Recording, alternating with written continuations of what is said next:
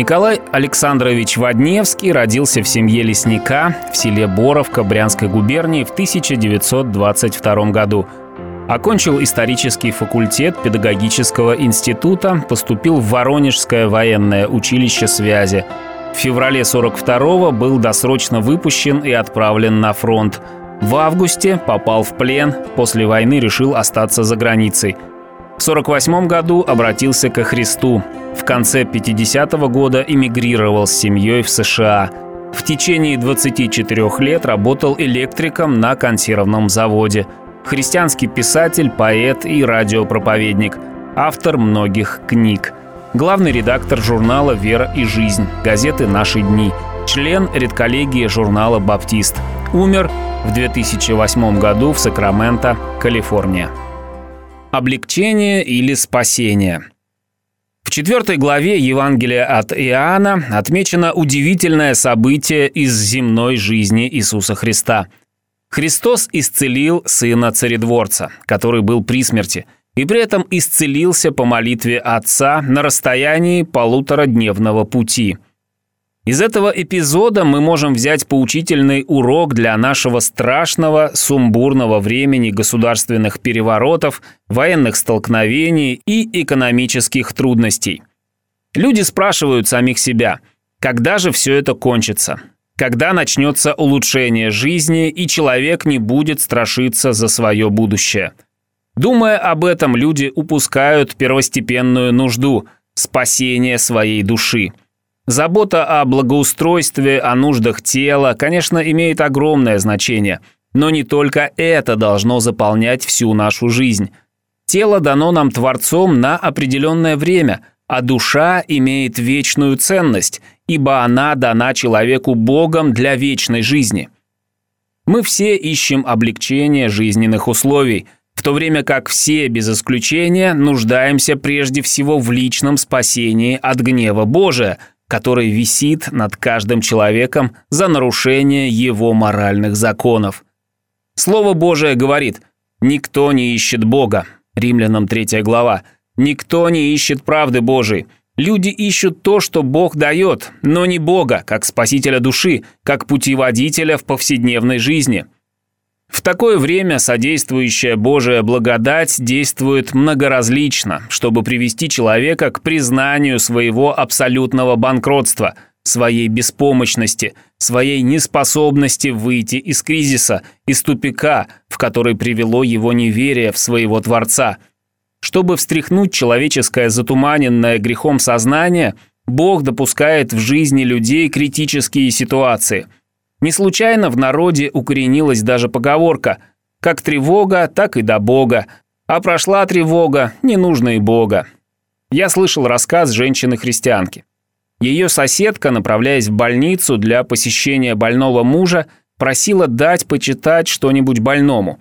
И когда та предложила Евангелие, жена больного мужа ответила «Нет, дайте что-нибудь другое, ему уже лучше».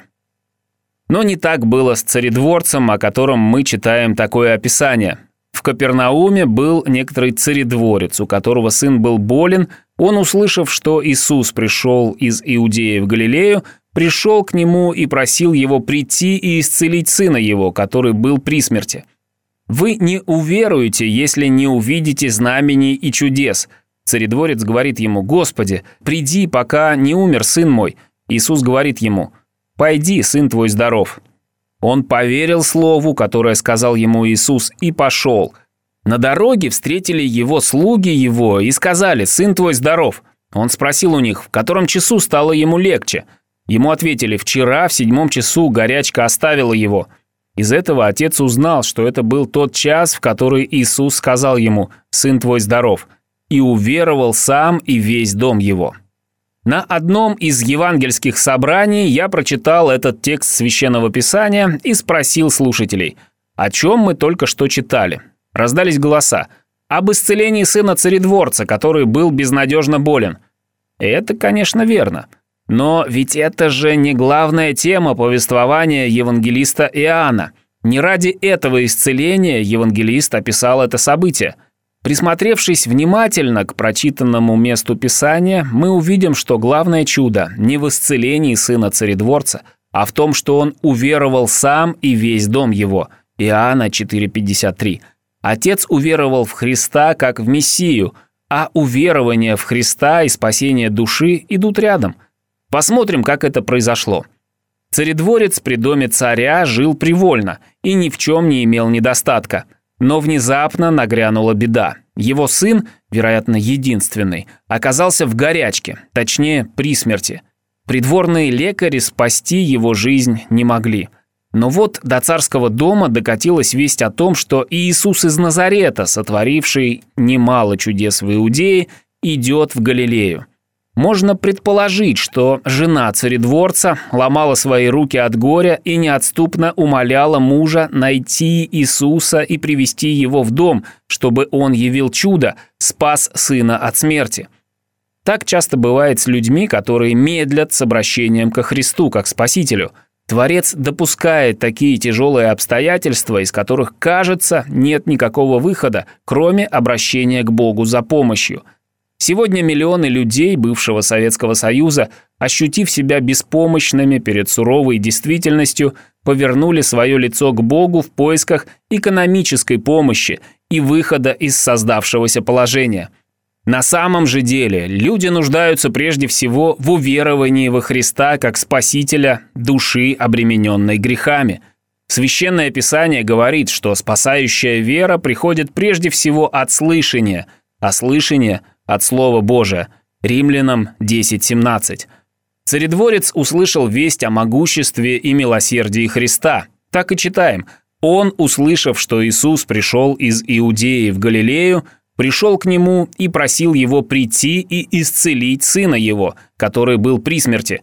Стих 47. Здесь мы видим три решительных шага человека к уверованию в Иисуса Христа. Первый шаг – услышал – Второй шаг – пришел к Иисусу. Третий шаг – просил Его. Сегодня миллионы людей услышали об Иисусе Христе и не сомневаются, что Он не миф, а реальная личность. Но дальше их вера не идет, остановилась в тупике. Вера царедворца пошла дальше. Он пошел в далекую дорогу к Иисусу, чтобы встретиться с Ним лично. Это второй шаг к уверованию. Третий шаг царедворец открыл Иисусу свое сердце и вступил в контакт с ним через личную просьбу. Мы можем смело назвать ее молитвой. Он просил прийти и исцелить сына его. Какой же был результат? Поразительный. Царедворец услышал слова Христа «Пойди, сын твой здоров». Царедворец поверил слову, которое сказал ему Иисус, и пошел. Вот в чем нуждается сегодня наш народ – Услышав об искупительной жертве Христа, надо прийти к Нему, вступить с Ним в личное соприкосновение через молитву, покаяться, поверив Его Слову. «Истинно, истинно, говорю тебе, верующий в Меня имеет жизнь вечную, и на суд не приходит». Евангелие от Иоанна 3.36. На пути домой у царедворца могли быть сомнения. Ведь дьявол-то не спит, но он отгонял его верою в слово Иисуса, потому что знал – Иисус не просто человек. Его обещания истины. Конец этой благословенной истории прекраснейший. Сын был исцелен, и царедворец уверовал со всем домом своим. Стих 53. Это как раз то, что должно произойти с моей родиной, если она желает выйти из заколдованного круга всевозможных противоречий – это как раз тот путь, каким должен пройти каждый человек, которого угнетает свинцовая тяжесть греха и всевозможных духовных и физических болезней. О другом пути исцеления Священное Писание, Библия, не говорит нам ни слова. Христос сказал «Придите ко мне все труждающиеся и обремененные, и я успокою вас». Евангелие от Матфея, 11 глава, 28 стих.